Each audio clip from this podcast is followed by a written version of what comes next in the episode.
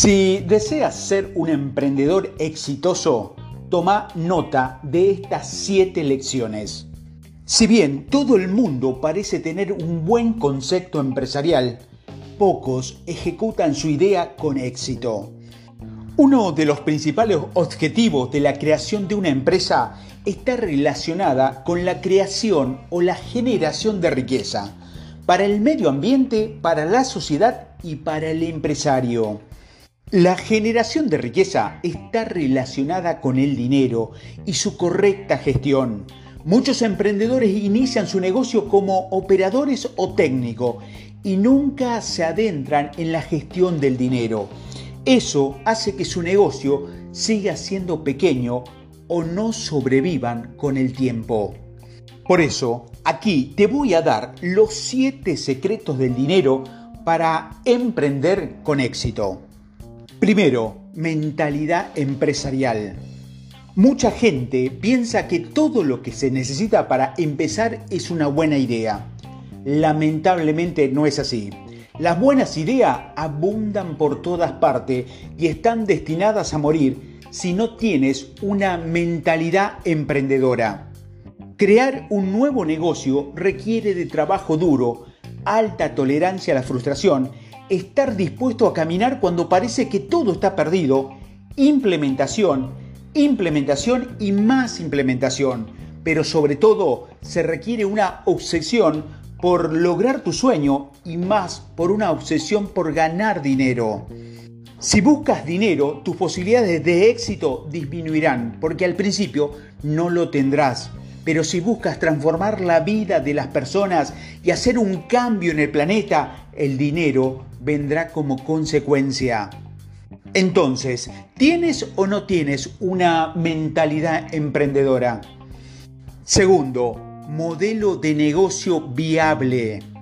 La mayoría de las personas que inician un negocio se obsesionan con su marca y su producto y este es uno de los mayores errores más comunes que veo en, los emprendedores.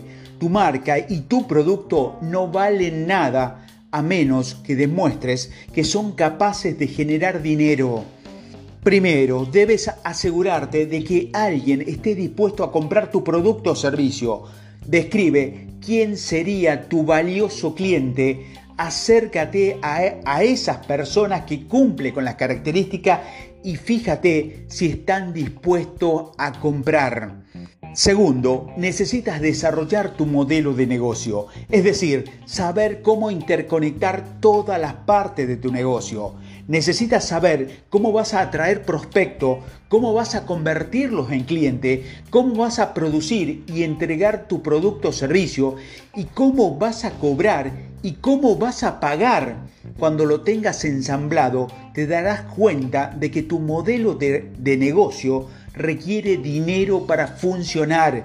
Eso son tus costos y tus gastos.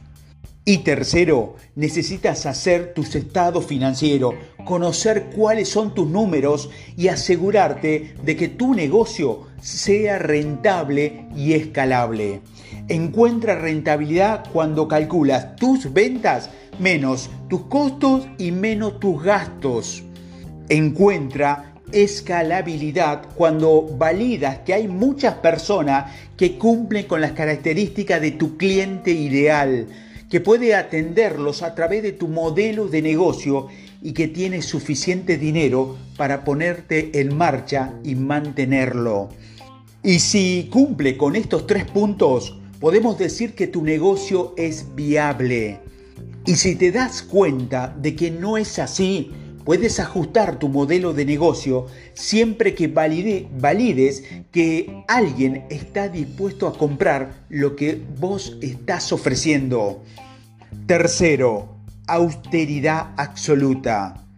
Uno de los errores que comete la gente al iniciar su negocio es que compran y gastan de más. Buscan las mejores computadoras, las mejores oficinas, el mejor auto, o usan su dinero en cosas que no están directamente relacionadas con generar ventas. Uno de los principios que utiliza Carlos Slim y que recomienda mucho se llama austeridad absoluta. Cuando compres algo, debes asegurarte de que esté directamente relacionado con la generación de ventas. Si necesitas una computadora, pregúntate qué computadora satisface tus necesidades básicas, no cuál satisface las necesidades de, tu ego. Pregúntate, si compro una computadora más cara, ¿esto aumentará mis ventas? Cuarto, flujo de caja. El flujo de caja es la gasolina que impulsa los negocios. Muchas empresas que son altamente rentables, es decir, que generan ganancias, mueren porque el empresario o el dueño de la empresa no sabía cómo administrar su flujo de caja. Hay tres palancas que recomiendo para administrar tu flujo de caja. Primero, cobra antes y paga después. De esta forma podrás financiar tu negocio con el dinero de tus clientes en lugar de convertirte en su banco. El segundo, debes manejar inventarios bajos. Uno de los lugares donde tu dinero se atasca es en los inventarios. Si tienes demasiado, trata de no ceder a la tentación de comprar un volumen demasiado alto para obtener un descuento. Y tercero, reserva de protección. Trata de tener suficiente dinero de respaldo para pagar uno o dos meses de actividad. Siempre hay vacas gordas y vacas flacas. Cuando no tienes el dinero para pagar la operación ajustada, un negocio rentable termina quebrando. Quinto, reinvierte tus ganancias. Una de las tentaciones del emprendedor es gastar sus ganancias. Mi sugerencia es reinvertirlo en el mismo negocio. Puedes utilizarlo para atraer más prospectos con inversión en marketing y ventas o para optimizar tus operaciones y reducir tus costos y tus gastos. ¿Hasta cuándo deberías reinvertir tus ganancias? Hasta que hayas alcanzado una buena masa crítica y la empresa pueda funcionar incluso si vos no estás. Sexto, planifique su transición. Una de las preguntas que más se debe hacer es ¿cuándo es el momento adecuado para dejar mi trabajo y dedicarme de lleno a mi negocio? La respuesta es que cuando una empresa puede generar suficiente dinero de manera constante y sonante, puedes reemplazar el salario que genera por tu trabajo. Es importante planificar la transición con metas y objetivos claros, de tal manera que dices, en seis meses el negocio debería dejarme esta cantidad de dinero.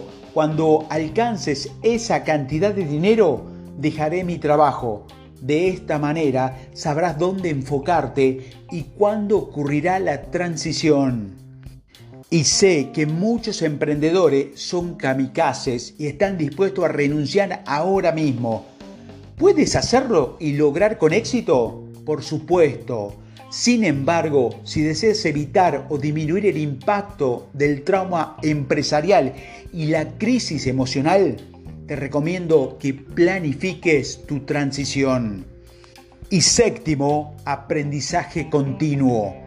Esta parte es fundamental para cualquier emprendedor. Necesitas estar dispuesto a, a, aprender continuamente si quieres tener éxito. Si no te gusta aprender, quizás el emprendimiento no sea para vos porque en poco tiempo te volverás obsoleto y el negocio acabará fracasando.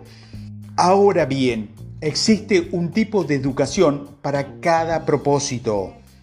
Uno, si deseas aprender a ser mejor colaborador en una empresa, debes considerar la educación académica como una maestría, una diplomatura, una especialización. Y segundo, si lo que quieres es aprender a generar mejores resultados en tu negocio, lo que necesitas es una educación enfocada, como conferencista, seminarios, talleres. La diferencia entre estas dos formas de aprender es que el primero te brinda mucha teoría y toma mucho tiempo y te enseña cómo manejar el negocio de otra persona Y el segundo te enseña principalmente que implementes en poco tiempo tu enseñanza y cómo dirigir tu negocio. ¿Qué es lo primero que te recomiendo que aprendas? Primero debes administrar tu dinero para administrar tus finanzas personales.